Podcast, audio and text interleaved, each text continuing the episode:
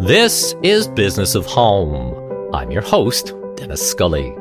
Every week I'll be speaking with leaders and innovators from all corners of the home industry. My guest this week is interior designer Robert Stilin. The son of an entrepreneur, Robert was raised to go into business. As a boy, he read the Wall Street Journal and dreamed of a career in private equity. When he moved to Palm Beach as a young man, he found himself drawn instead to design, opening up a shop and taking on local projects. Decades later, Robert is one of the industry's most celebrated talents, regularly featured on Elle Decor's A-list and the AD100. I spoke with Robert about how he gets around the problem of clients not wanting their homes photographed, how he made art a crucial part of his business, and why a small firm is perfect for high end projects.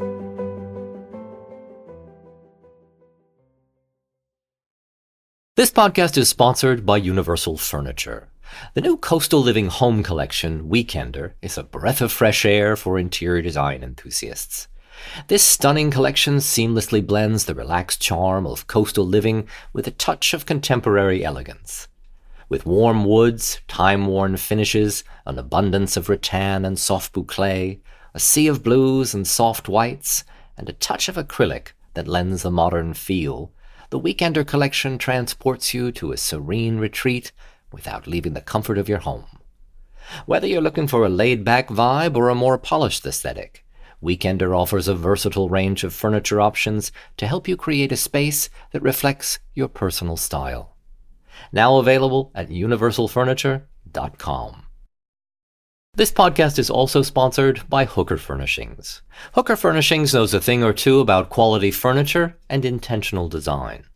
For 99 years, the company has offered innovative, on trend products that span across a multitude of design styles and price points and is dedicated to designing, manufacturing, and delivering furniture your clients are sure to fall in love with. From upholstery furniture in premium leather or fabric to case goods, lighting, and decor, Hooker Furnishings genuinely offers something for everyone residential, hospitality, and contract projects. Visit hookerfurniture.com to learn more. And now, on with the show. I want to understand the dynamic of being the only boy, eight children, a relatively small town in Wisconsin. Set the scene for us a little bit. Help us understand what uh, what that time was like. So I was born in 1965. I am the only son of eight children, and I was number six. My parents were the children of immigrants who came to the United States for a better opportunity. And my parents were, you know, aspirational people who wanted a better life for their children. We were Catholic. My at that point in time, my father had done fairly well. He went on to do even better than that, but like he was successful and you know, young, aspiring. He was involved in banking and insurance, and also our core business in our family was like logging and lumber. And so he was sort of doing all those things. And um, I was meant to be the I was the heir apparent. I was supposed to like go to college, get educated, come home, take over the family business, get married, have children, and be like you know the prodigal son. The prodigal son. I mean, I think the perfect everything. At one point during a previous conversation we had, you talked about being the caretaker in your in your family. And it and it sounded as though from a from a young age you realized that that was to be your role as far back as I can remember. I mean, my dad was he was an entrepreneur and he he worked a lot and he was busy. He was gone early in the morning and he didn't come home until like 6 7 o'clock at night. And he used to always say, if you want to have a nine to five job, you're going to have a nine to five life. If you want more, you have to do more, you have to give more. And so like when I was a kid, I was always jealous of my friends whose dads worked, some of them for our company and their, da- their dads got finished with work at three o'clock in the afternoon. And so their dad came home and played basketball with them and played baseball and did all the sports and whatever. And my dad didn't do that, not because he couldn't, because he just was building his business and his little empire in Northern Wisconsin. And so that was what more what I got exposed to. My dad took me everywhere. He took me to meetings. He had me reading the Wall Street Journal when I could read, basically. and I was always sort of around that and was like this little man boy. Um, and and in my family, you know, everyone was sort of looking to me to like make decisions and help. And I was, you know, I organized our trips and made reservations when we went to dinners and planned events and just all that kind of stuff. You know, when I was when I got to a certain age, I became like the bartender. When my parents had parties, and yeah, so it was all kind of like taking care. It really sounds as if your father was was priming you. Yes, I mean, I yeah, I, yes, yeah, absolutely. He was not expecting me to be an interior designer. I was, by the way, I wasn't either. My dad had this dream of me becoming a, a, lawyer because he wanted to be a lawyer and he didn't even get the chance to go to college, let alone law school. So that was kind of his plan. And I had been felt for years that I just didn't belong in this small town. I didn't relate to people. And, you know, I, I did, but I always felt like I was having to be somebody else and I mm. couldn't really be who I was. And and so I just I, I knew that there had to be something else that was better for me. And then I ended up my dad had always raised me, do what you love. If you love it, it'll never feel like work. You'll always be successful. You have to follow your dreams, follow your passions, all that stuff. He told me all that. You can do anything you want, you can be whatever you want. So I go home and I say, I want to go to college in the East. He's like, You you do? I said, Yeah. He's like, Are you sure you don't want to go someplace like, you know, Lawrence University, Macalester? Like, he's naming all these places that I could go in the Midwest. And I was like, Nope, I want to go to the East Coast. He just kept saying, Are you sure? Are you sure? Are you sure? He never said, Okay, but I just pushed forward and he paid and let me go. And that's what happened. So, what made you want to go to Skidmore? What I made- almost didn't go there. Okay. What happened was I didn't apply to Skidmore originally, and then I was looking at schools and I was driving from St. Lawrence way upstate to Boston and I was driving on the thruway and, and, I see the sign Saratoga Springs, Skidmore College. and my cousin was with me. We had my dad's Mercedes and I was like, you know what? Let's just stop and look at this place.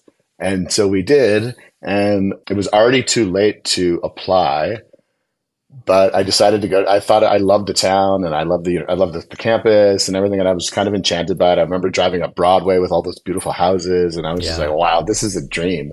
And and and the admissions office was at the end of Broadway in this beautiful old carriage house, which I was like, "Oh my god, I'd like to live in this." uh, and again, like I'm not I'm not an interior designer person at this time. I'm just you know a, a kid from Wisconsin who you know has dreams. So I go in and I say, like, I know it's too late to apply, but like, is there any way I could apply? And they were like, Do you have your application? I said, I do. Do you have your records? I did. So I did an interview. I applied. I got accepted, and I ended up going there. Amazing. And at the time, what did you what did you think you wanted to pursue? Well, I went there because I knew that I wanted to get a well-rounded sort of liberal arts education, but I wanted to study business. I would not do that today. And like my own son, when it came time for him to go to college, he kind of wanted to do the same thing. He went to NYU, and I was like, I said, I don't think you should do that. I think the people in my life who are really successful business people are well educated people first. And if you feel like after you get a, a good liberal arts education, that you want to study business or something else, that's what graduate school is for. And like, I didn't I didn't understand that when I was 18 years old. I didn't really understand that whole process and, and, and, the method. And I was in such a rush to get my education and to be successful and to succeed and to fulfill my dreams and everything that I just wanted to fast track every single thing that I could. And um, that definitely changed my life. And I really went there because that's what I wanted to do. If I went there now, I would study art. Right.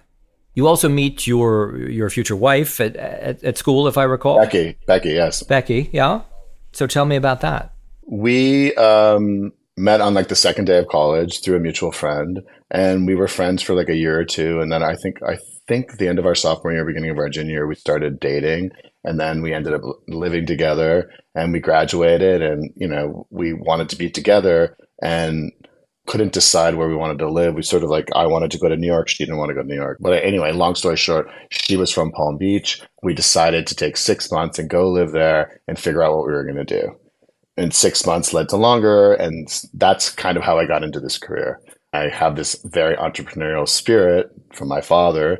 And I was like, I need to have a career here. What am I going to do? And you know there's only so many things you can do so i decided that i was going to open a lifestyle store which was kind of a much newer thing in 1988 than Mm. it was today. You know, you didn't have, I think, you know, there was like Crate and Barrel was in Chicago and that was it. Restoration Hardware might have been someplace in California, but there was not, you know, 300 stores or, you know what, and nothing online and all that.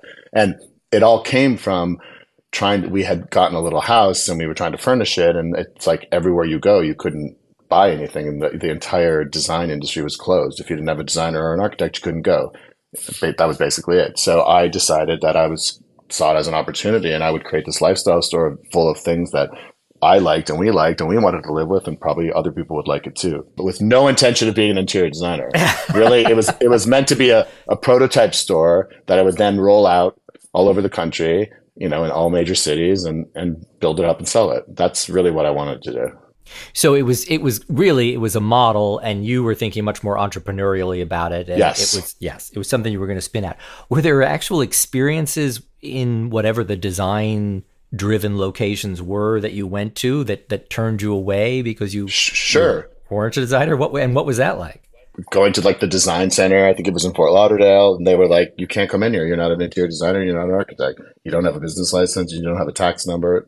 And then many antique shops at the time, it was the same thing. It was like, "You are you?" They, they literally would open the door, and the first thing they would say is, "Are you an architect or an interior designer?" And if you said no, they'd say, "Sorry, we're to the trade only."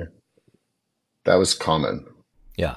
So so it was it was really closed off. I I, I ask in part because I don't think people remember you Right. know, how It was very different. closed off it was. Yeah. there was obviously no internet and there were no there were not a lot of most furniture stores were tacky and there was there was like bloomingdale's and ethan allen and i don't you know and then some you know just random furniture places that were not great and that was it and everything else was sort of closed And so the shop that you started, where were you sourcing from? How did you how did you get it going? I, I, I, I don't know exactly how I started. I guess I must have just been reading magazines. At that point, I probably was like, you know, getting Ar- Architectural Digest and House and Mm. Garden and I don't know, House Beautiful and all those sorts of things. And, you know, those are the days of Vanity Fair and like, you know, fa- fabulous magazines in the Yeah. 80s and 90s.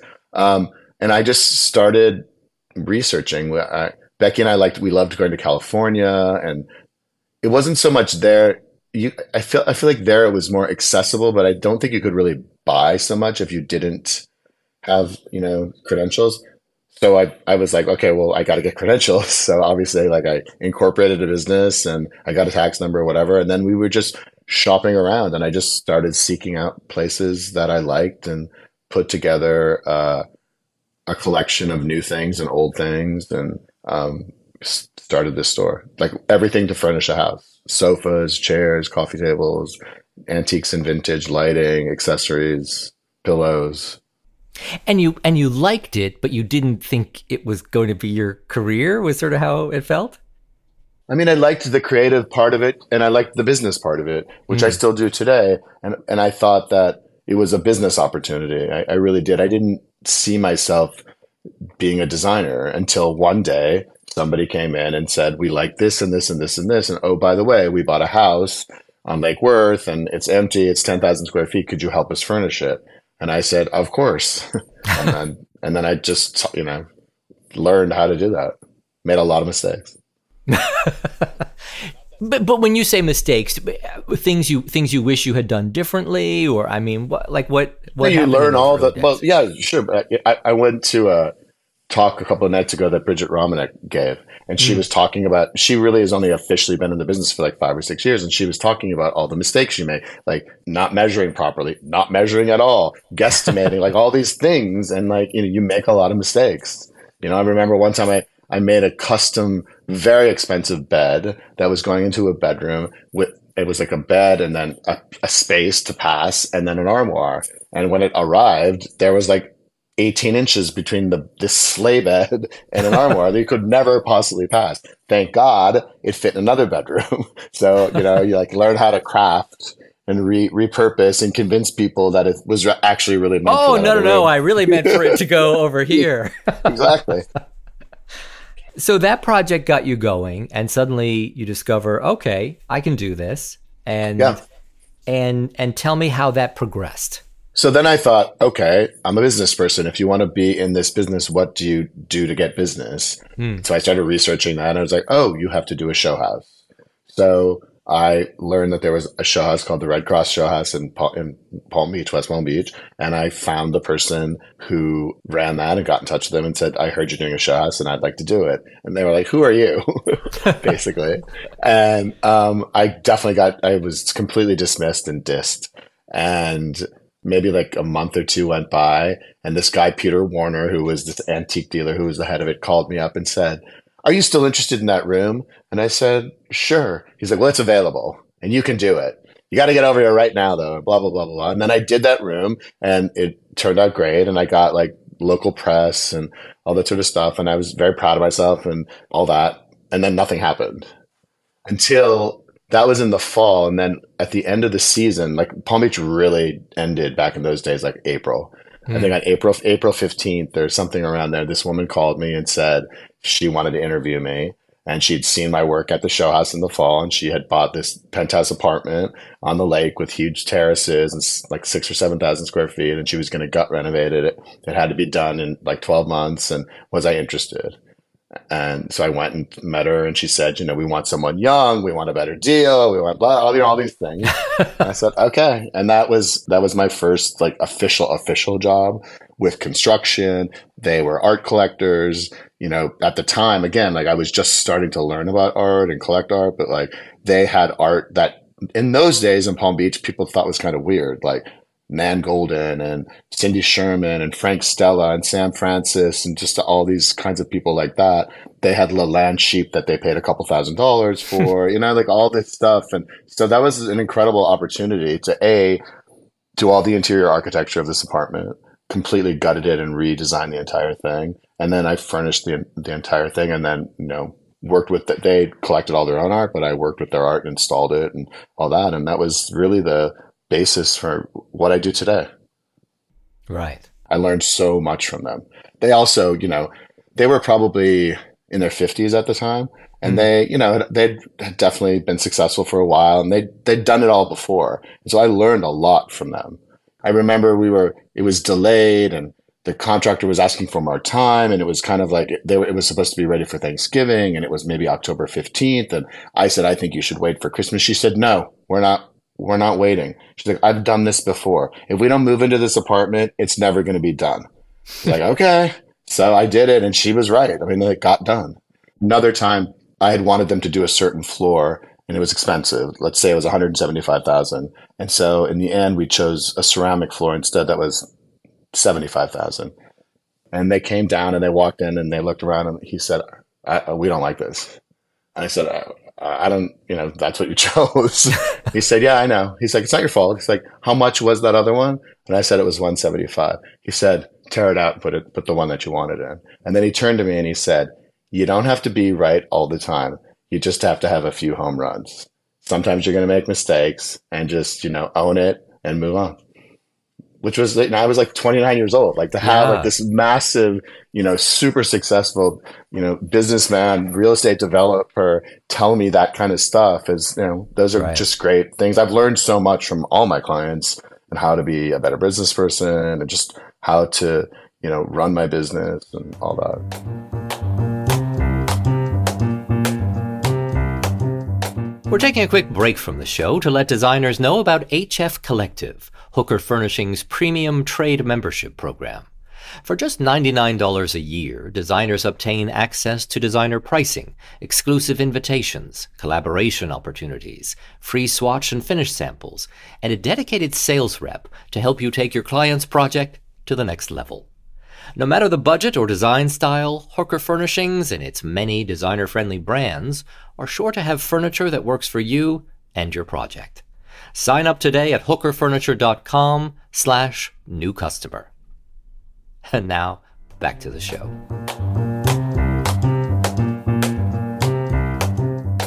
Your business savvy seems to be part of your of your reputation and it and it makes one curious how do you apply that to your interior design business? So what what did you learn along the way that you that you put in place in your own firm and and has become just part of your practice? Well, I, I, I knew like right out of the gate that like at that time, late late eighties, early nineties, there was definitely a lot of a transition in the design world to becoming a legitimate business. Before that, mm. it was like housewife decorators or just like it wasn't considered, you know, as much of a serious business, even though even then it was a big it was still a big business but it was just it wasn't taken seriously. There were lots of horror stories. There was lots of you know bad press about you know designers who weren't good, good business people and overcharged and did this and did that whatever. So i have a business education. I studied business in college and i'm like i'm going to be a 100% legitimate business person. I'm giving budgets.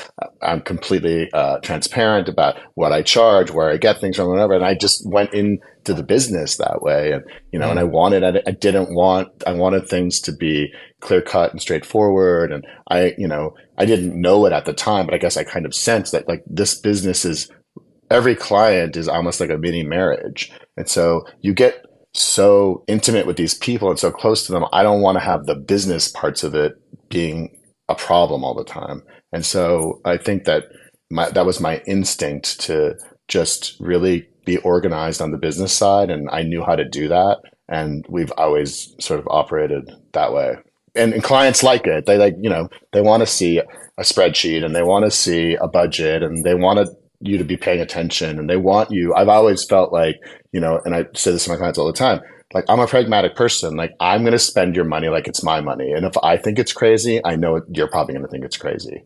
And sometimes you're going to think it's crazy, but you're still going to do it. And if I had your money, sometimes I would think it was crazy and I would probably do it too. But like sometimes you're not and like all that. But like just to come from that place, people appreciate it. It's not just about like, you know, fulfilling your fantasies and doing all these like creative things. Like it's a business and everybody, even if they say I don't have a budget, has a budget. And, you know, it has to get done, it has to get done on time. And all those things are really important. And I, you know, and I feel like we've always taken all that stuff very seriously. I, I want to come back to the timeline, but when someone says, oh, yeah, we don't really have a budget, how do you dial in on that and say, no, of course you do. Like, you know, help me out here. Like, really, I mean, what what is the budget? Then I then I, I would give them a budget because I don't want I don't want anybody misunderstanding. Right. Basically, before somebody hires us, we give like you know a, a, we have a our contract which spells out how we charge and the fees and the design fees and this and that, all those things. And then we usually give them a budget. And originally, in the beginning, I always wanted to give a budget that was realistic. Like, you know, you size the person up and you're like, okay, this is a person who's probably going to do A plus. And so you give a budget for that. And this person's maybe like going to do a C. And that's, you know, they might have more money, but you can just tell they're not going to spend as much. They're not spenders. So you do that what I what I learned though was that you know in in interior design, just like real estate and many other things, buyers are liars in a way, and they, they don't really want to hear how much it costs exactly because it's hard. Like it's hard mm. for hmm. people. Most of my clients are self made people, and, and I've learned in this job that people's ideas about money are formed in like the first ten or fifteen years of their life, and so they're always going back to the beginning, and they're like, "Oh my god, that's fifty thousand dollars!" Blah blah blah blah blah and I understand it. Like I, I get it too, because guess what? Now I'm them, and I do it too. So it, it's a real thing. So I used to give these budgets that were like, you know, this is going to be eight million dollars, and they're like, "Whoa, you're too expensive," and I and I wouldn't get the job. Yeah. So so at some point I got smarter, and I was like, I'm going to give a budget that is this is the minimum budget that it's going to cost to do this project. If you want your house to look and feel like all those pictures of my work that you liked, it, it cannot cost less. It can cost more. It's all going to come down to like, you know, choices and all your decisions and all that sort of stuff. But like, it's going to cost at least this much. And then, you know, it's a, it's a transparent conversation and they're prepared right. to like, we're up for that or we're not up for that and don't have to waste anybody's time and also don't have to come six months or 12, 12 months into the future, it's like, oh my God, this is so expensive. You didn't tell me it was going to cost that much. I don't want to, I can't live that way. So I like to just put it up front. Get all that out there. Yeah, get it right. all out there. Yeah. The other thing is that I think once you get all that resolved, you, you want to focus on the project. The project should be fun. It should be enjoyable. People should have a good time. Like this doesn't need to be like a torture. It should, it should be really enjoyable. And, and I think that like an enjoyable process results in an enjoyable home and a good life and all that. Po- you know, I want, I want people to have that kind of positive energy in their experience. So take a, take us back to Palm Beach and and and how we how we transition uh, in in your career. So you you get this you get this magical client with this wonderful art collection that's that's teaching you so much about the business. How does that propel you forward? What happens for you next? Well, then I just, you know, got a few, uh, you know, started getting other jobs. And I think maybe like I had that job and that was great. And then there was maybe like a little bit of a lull. And then I, I remember I got my first project published, which was actually a, something that I'd done for myself. It was an apartment in Palm Beach. That was in House Beautiful in like the early 90s. I don't remember exactly when that was. And I was always like working that angle and doing that. And then at some point, maybe around 1993, Becky and I divorced, and I decided I didn't want to be a designer. So I sort of like took a little hiatus for a couple of years. I kept working for certain clients, but I really like I tried real estate. I worked for my family's company. My dad died, and I worked. I had to manage my father's estate for a couple of years, which is literally a full time job because he was 68 years old and not planning to die. I got back together with Becky. We had our son, and we sort of over time started living in East Hampton. And when I was in East Hampton, I, I, was like, okay, I'm ready to do something again. A lot of people were asking me to help them with their houses, and I would go to the meetings, and they would say, I would show them my projects in Palm Beach, and they would say, but we want you to do a house in the Hamptons. And I was like, well, I don't have any houses in the Hamptons. And they're like, oh. And then they, and I, I said, I'm working on my own house. We were building a house at the time.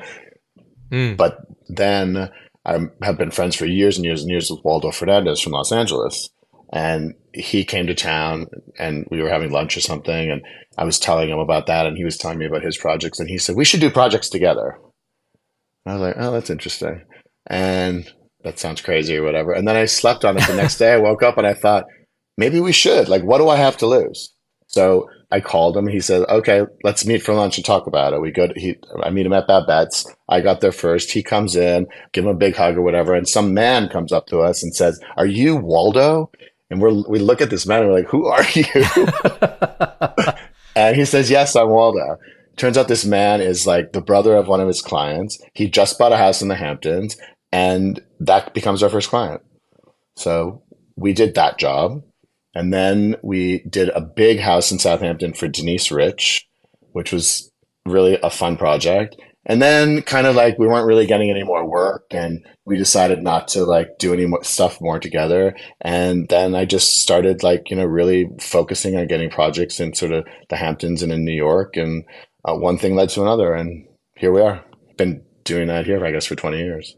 And so much of your work, getting back to this earlier discussion about what you learned about the art world, I think people make a strong association with you and and art? Did that consciously become part of how you how you thought about the design work that you did? Or was it that you ended up working with clients that had collections? I know some clients you've helped them build and and, and expand collections. I mean i think that it does go back to that first job. After doing that job in particular i couldn't imagine doing another project without art. And it was hard then. Like it was a very different world. Like people didn't have budgets for art. Like now that's part of our budgeting process. It's like, this is your budget to furnish the house. This is your budget to renovate it. This is all these fees and all this kind of stuff. And oh, by the way, you need to have, you know, a $500,000 budget for art or whatever it is, something. Yeah. And that, you know, it's now been going on for at least 10 or 15 years. But prior to that, there was none. And you would get to the end of the job and you'd have this beautiful, beautifully furnished house with no art in it. And people like, I don't want to spend any more money. And to get them to spend $50,000 was hard. But I was insistent on it and creative and, you know, figured out ways to get people to, to do it. And I was also doing it myself. And then, you know, I was starting to create my own places and show my own places and they all had art in it. So I attracted those people and, right. And it just became very clear to me pretty early on that like, I don't want to live without art and I don't see how anybody else can live without art. It's part of, it's part of the whole thing. It's just, it's what makes a home come alive, in my opinion. Did you ever find along the way that the art world was a helpful barometer or financial indicator for where business or the economy or maybe your flow of clients would was going sometimes we look at the art world and oh it looks very overheated and we think oh yeah, do we need to pull back i mean did you ever find it to be a reliable indicator of, of anything helpful for you from a business perspective? I mean, I, I have to be truly, really honest with you. For probably the last 20 years, what happens in the economy amazes me all the time. I mean, particularly the fact that it continues to maintain itself and succeeds a lot more than it fails. And I think mm. that I think that's because I'm a practical, pragmatic person, and I find that that's true of most of my clients who are hugely successful people. Like they're like, it's gonna all fall apart but then it doesn't. They're like, it's gonna fall apart, but then it doesn't. And like they're engaged at the same time and they have their businesses and they're growing and doing all this kind of stuff and they're investing and buying, but they're also human beings who've like, you know, have certain values and all this kind of stuff and like all these like bubbles and all these things, like that's not really my client. My clients mm. are I don't have a lot of actually financial people. I have more like creative entrepreneurs is kind of my clientele, people who have built businesses that have real products and that sort of stuff. So for your for your design firm and how you think about it, once you finally settled in and said, "Oh yeah, I really am an interior designer. This is going to be my my career." Right. What did you imagine as far as the scale and and and, and size of a firm that felt reasonable to you? Do you do you like managing people day to day? Did you want to have a, a, a firm where you were coaching people along or or well the entrepreneur in me for sure wanted to create like the next Parish Hadley or the next McMillen or something like that. I've never been able to do that because the clients want me. And mm. almost every client when, you know, we get serious about our dating before we're going to get married, um, it's like how much are you going to the question I always is how much are you going to be involved in this process? And they don't want me to say, I'm going to have this meeting and the next one and one after that. And then this person over here is going to take over the job and you're never going to see me again. They do not want that. They want me at every meeting and all that. So I can only make my business so big. And the only way that I can grow my business is by getting bigger jobs. So yeah, I mean, like I would have done that if that was in the cards, but it just was never kind of in the cards to go that kind of Parish Hadley McMillen route. So I've always just focused on being kind of like a boutique design firm. And it's just evolved that we have a very core group of kind of families that we work for on a consistent basis. And then every year we pick up a client or two and with new different kinds of jobs and lots of times they become they get added to that group. And i think i told you this before like we're now we work for our clients children. Mm. and they're all starting to get married and have babies and you know, uh, there's a lot of the kids where we help them do their dorm room and then we help them with their first apartment with all the hand me downs and, you know, all they've just all, you know, now some of them are 40 and they have like, you know, three children and they have, you know, an apartment in New York and a place upstate or whatever. And we've sort of done all those things. Well, you, you've also mentioned that many of your clients are very private people. Yes. Didn't, didn't want their projects, didn't want their homes to be shown. And often that is is challenging for a designer to be able to promote themselves when you don't have a lot of projects to send to Mayer Rus or whoever uh, to say this is what I'm doing. So yes. h- how do you how do you get around that or how do you grow? Well, I don't I don't I haven't done it for a while because we're so busy we literally don't have the time, but I have done 15 show houses.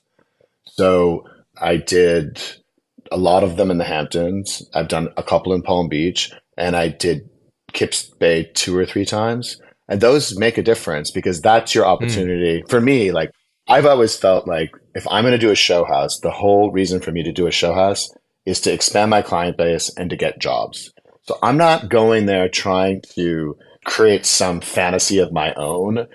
I don't could care less about that. My job is to go there and show what I can do for the kind of people that I want to work for. So that that's what I've done and that's been hugely successful.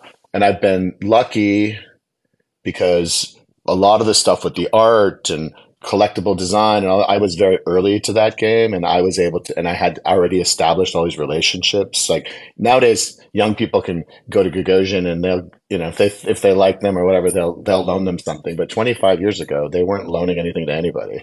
So I had to I had to work at that. I had to finesse that. Yeah. I had to build relationships. But I did And a long time ago, when everybody else was getting stuff from the D and D building, I was getting stuff from all these great dealers and the art of the galleries and all this sort of stuff to put in my rooms. And I was, you know, I remember Joe, Joe Hakimian 25 years ago. I went into his place and I was like, I want to buy rugs from you, but I don't have the clients yet. But I'm gonna have the clients. So mm. if you'll loan me that hundred thousand dollar rug, one day I'm gonna buy hundred thousand dollar rugs from you. And he said, okay he loaned me every show I ever did. He loaned me a rug. I was the most expensive one. And the minute when I got, when I was, it took about 15 years, but when I was able to start buying those rugs, guess who I went to first? Joe Hakimian.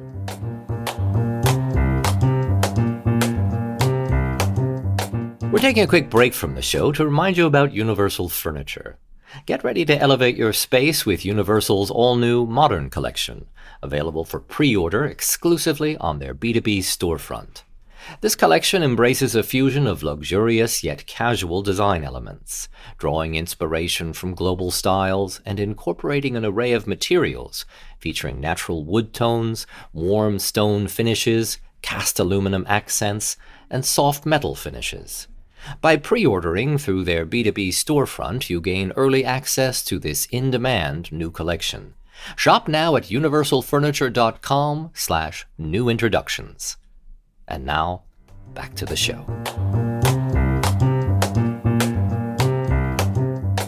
I think designers are always trying to figure out, to the point you were just making, how do I engage and attract this client that can work at this very high level that I want to work at? How do I attract these these well-to-do clients right. that don't just have a little bit of money to spend? They have, they have a lot of money to spend, and they're yeah. and they're willing to. So that's what I did. I used show houses and I mm-hmm. used my own personal homes, you know, my apartment in New York, my house in the Hamptons, wherever I've lived or whatever, and I've been able to like put together places that, you know, I might not have a Rothko, but I have some good art. And when my when clients come to my house, they want to buy everything. They're like, "Can I just buy your house?" You know, or they want, the, "Can I get that? What's that? I want this. I want that." And that I did that on purpose. Like, of course, I wanted to live that way, but I also mm. leveraged mm. myself and I used my connections. I did all those things that you could do to be able to create an environment that my clientele would want. And, and because I was going after people who were private and didn't want to show, because sometimes I can't even take somebody else to go see their house, let alone photograph it or publish it. Like it's a job that exists, but like there's nothing. like it's just, it's in thin air. But you know what? But yeah. I also decided a long time ago, like I want that job. Like the clients pay they they do all the things that I want to be able to do. You know, the cost of that is that you're never going to get to publish it. You're never going to get to photograph it. Well, I prefer to have the opportunity and the experience and to, you know, have a successful business and all that than to glorify myself. Like that's not that important to me. And I figured out other ways to be able to do that. But because I don't, at the end of the day, I'm a private person too. And my public mm. persona, it's me and it's genuine and it's authentic. But like I wouldn't be doing that if it wasn't what you need to kind of do to be relevant in this business. It's not that important to me. I like to create, I like to do all that kind of stuff, but when it comes to like getting attention and all that, I, am actually a little bit shy about that. I'm gotten less mm. shy because it's I'm also a business person, and that's how I sort of justify it and do it and all that. It's like you have to you have to have a presence. There has to be a face. Right, exactly. So, so along those same lines, tell me how you think about product licensing, for example, which is often a tool that people use to get themselves out there and to become known. How do you think about that?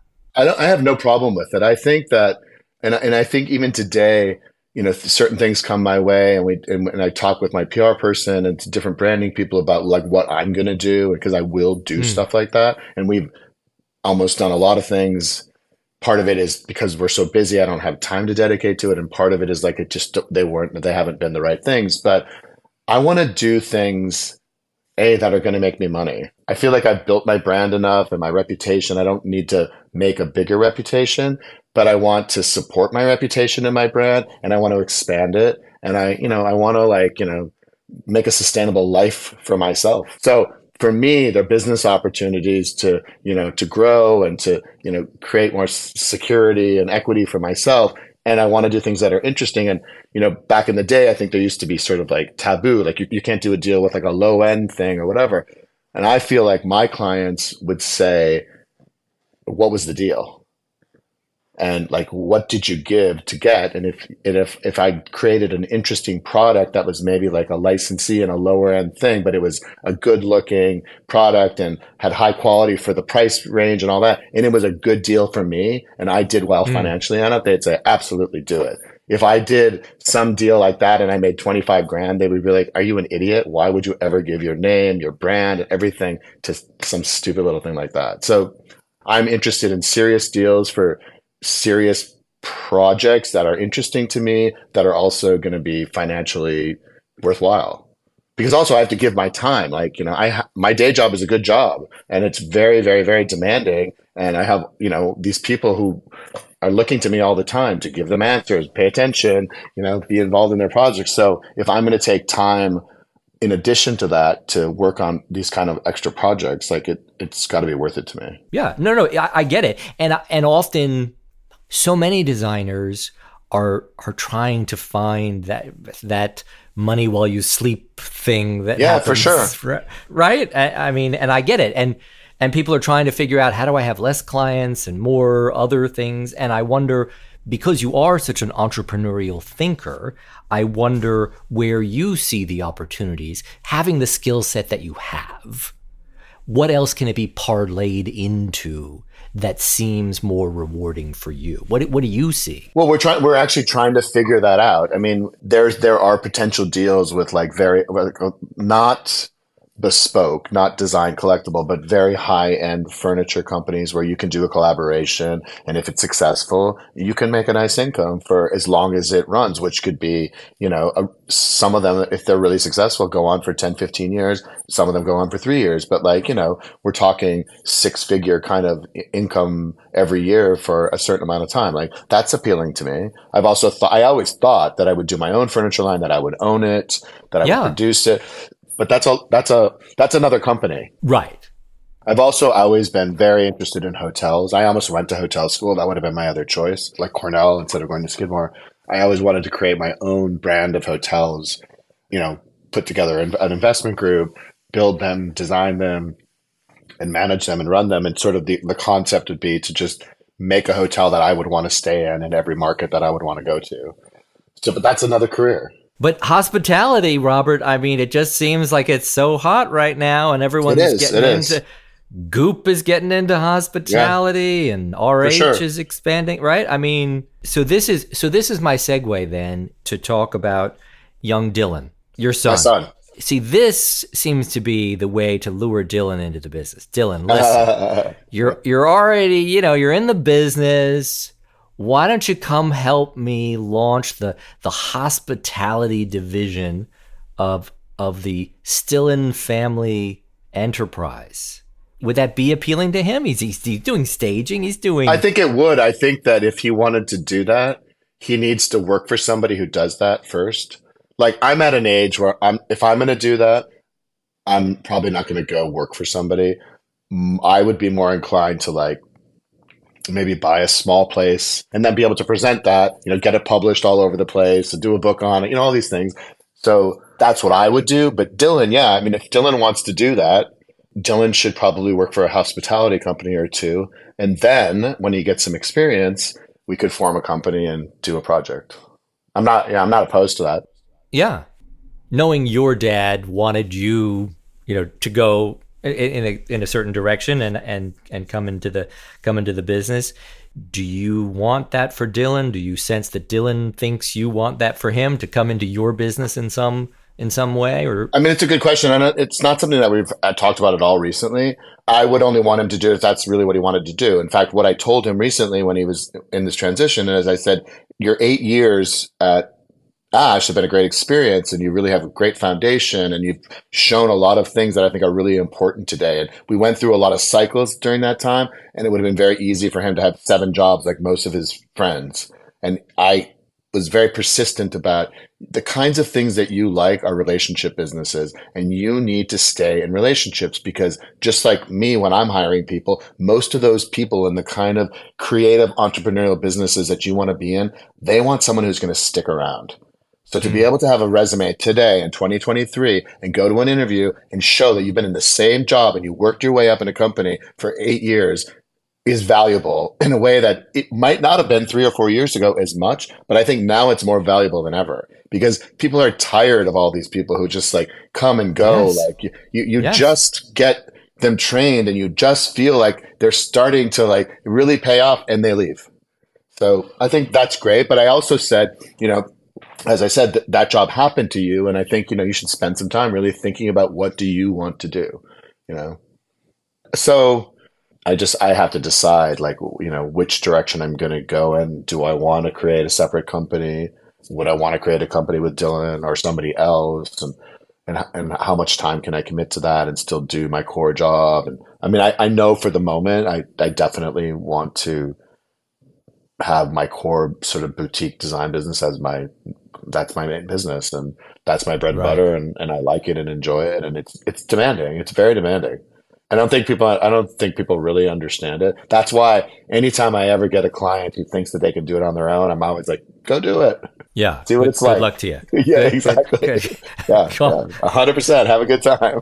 Yeah. Call me in a few weeks. Uh, exactly. Exactly. Yeah. You know, earlier you were talking about the trying to size people up and say, okay, he's going to do A plus and Yes, he's going to uh-huh. do C. I mean, did you get good at that? Could you size people up? And could you, because what I'm always curious about is so all these people have all this money, but it doesn't mean that they're willing to spend it at the same rate Absolutely. level. Absolutely. Right? Yes, 100%. So how do you navigate that? oftentimes the richest people are the ones who actually spend the, the least so it's not it's not about how much you have. It's about it's Hmm. about a vibe. It's about like how you want to live your life. And i think a lot of people with money could live their lives better. Like i think people have a lot of hangups about money and that's kind of sad and unfortunate but it's their money. They can do whatever they want with it. I, I always tell everyone in my office like like it's their money. They don't want to do it. They're not they don't have to do it. Like you know what you would do with their money is like what you would do with their money if you made their money, but you're not them and you didn't make it. So you don't get to decide how they're going to spend it. And that's the way that it is. And, you know, every person, including myself, has some neuroses about money and some weirdo thing. And, you know, people will spend money on all kinds of things and then some other thing there's like flip out about it or whatever. And I think that that's just human nature and the, in the way that it is. But I, I can't really articulate a specific way that I know, but just after doing this for over 30 years, I just, it's a vibe. You just have a sense. And, but I'm not, but it's, but it's, it's a guessing game. You never know really for sure. Sure, You don't know sure. until you send them the bills and they pay.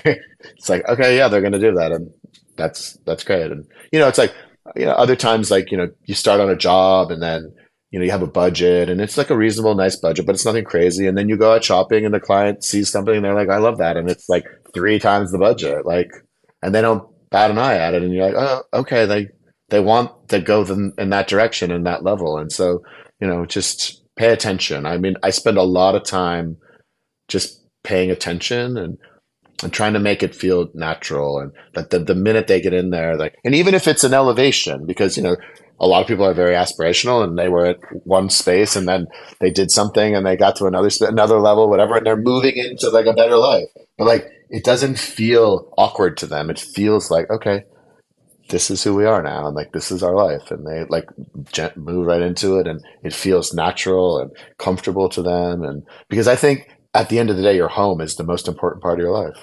To that point, Robert, as we as we wrap up this conversation, you're in the process of moving yourself. i am And I wonder what you are perhaps discovering about where you find yourself with how you're feeling about things and how you're thinking about things. You your position is very different than years ago, right? You've uh, achieved your own level of, of success and, and yes absolutely right? And so I imagine there are quite a few things that probably feel different and and you see things differently. none of that is lost on me at all. I yes, I I feel like, and I try to like teach the people in my office, and like you know I understand this because I'm going through the same thing, and you have to Mm. have an understanding and a certain amount of compassion and empathy for the client. There's a lot of anxiety and stress and pressure and all these things associated to all these things as well. And you know, like we have one client right now who's you know, lived in a house, her house for 30 years, and she has to move out to renovate it. She knows she has to do it, whatever, but it's really stressful for her. It's given her a lot of anxiety. And she's been, you know, in this safe place for 30 years and now she has to live in a hotel. And, you know, it's just, it's unsettling. And, you know, mm. and, and it makes people anxious. And then that creates a whole other thing that, you know, we have to, absorb and deal with and and and ho- hopefully help make the client feel comfortable and shake a little bit of the anxiety and stress and you know and all that kind of stuff. But like it's a real thing. I mean so it's it's it is yeah. great to be able to experience that and it makes me better at my job. But like it's yeah. a fun process and you know I, it's exciting for me to renovate this space and design the entire thing. It's exciting for me to have a home for my art collection and my furniture collection and, and all that. And so even if I decide after three years that like I want to live in Soho again or the West Village or whatever, I think it's fun to have that experience and do something else. And uh, you know, my son's grown and I'm single and like I don't, I have nothing holding me back. So why not? As we as we close out, does it does it feel though like something is going to change in a in a big way for you? In terms of the economy or just in terms of well anything? no i mean i feel like for you i mean i know you've got your head down you've got lots of projects you've got things going on but I, I just sense that part of you and i and i was i was half joking with the dylan entree into the business to help you make that transition right i mean I would love that, and right. I, I'm I'm guessing you would too. But I'm feeling like something structurally needs to change for you sooner rather than than later. Yeah. Did you, did you used like, to be a therapist? Well, I talk to a lot of people, Robert. I spend a lot of time, you know. If I could do anything, if I won yes. the law, if I became the heir to some person I didn't know I was the heir to or whatever, and I had a billion dollars tomorrow and I could do whatever I want, I would definitely do the hotel thing. I would create my own brand of hotels. I would live that, and I would transition out of design, and I would, that would be my life. I'd probably live at those hotels. I and have so much admiration for Andre Balazs. I think like what he's done and what he created. Yeah. He's my idol. That's a person that I would fashion my hotel thing kind of after that kind of person. But you know, that's a huge risk for me, and I wouldn't really mm. do it unless I'm not going to do any kind of. I wouldn't raise money with people that I know unless I'm really sure that it's gonna go someplace. I'm not. Right. I, I wouldn't. I don't take any of that lightly. And I, I you know, I have, I have, a lot of clients and friends, and like, who, he's like, you know, what do you want to do? Like, how much do you need? Yeah. But like, right w- when I really feel like it's the right thing and it's going to happen, yeah, I, I, would do that. I mean, that's the American way, and certainly the New York way. so yeah, yeah, and that's fun. I mean, like, I like that. I like business. Yeah. And again, yeah. like apropos to what you were talking about before, like I think I've done well in business because I think like that and I can talk to my clients about their businesses, about about everything in a way that maybe another person can't. I'm not of course other people can too, but like yeah, I just like I just feel natural in that environment. And I kind of mm. You know, I guess that goes back to my dad and like he included me in everything and I was always around like influential people and important people and I just felt comfortable and at ease around that and good at doing that. So, and I enjoy it. It's fun. But I think that like whatever I do and whatever is next, it all goes back to me and the choices that I make will really go back to what my dad said to me thousands of times. Just do something that you love. Like I don't ever feel like I go to work. Like my mm. job is a pleasure. Do we have problems? Of course we have problems. There's all kinds of stuff. I mean, th- this business is damage control central. sure. But I like it. I'm really lucky. I like again. I, I, am thankful every single day to have the opportunities that I have and to do something that I really have passion for. Well, listen, Robert. I, I so appreciate you making the time, and, and it's such a pleasure to speak with you. Oh, thank you so much. Anytime. Thanks for listening. If you'd like to keep up with the latest design industry news, visit us online at businessofhome.com where you can sign up for our newsletter, browse job listings, and join our BOH Insider community for access to online workshops, a free print subscription, and much more. If you have a note for the podcast, drop us a line at podcast at businessofhome.com. If you're enjoying these conversations, please leave us a review on Apple Podcasts. It helps others to discover the show.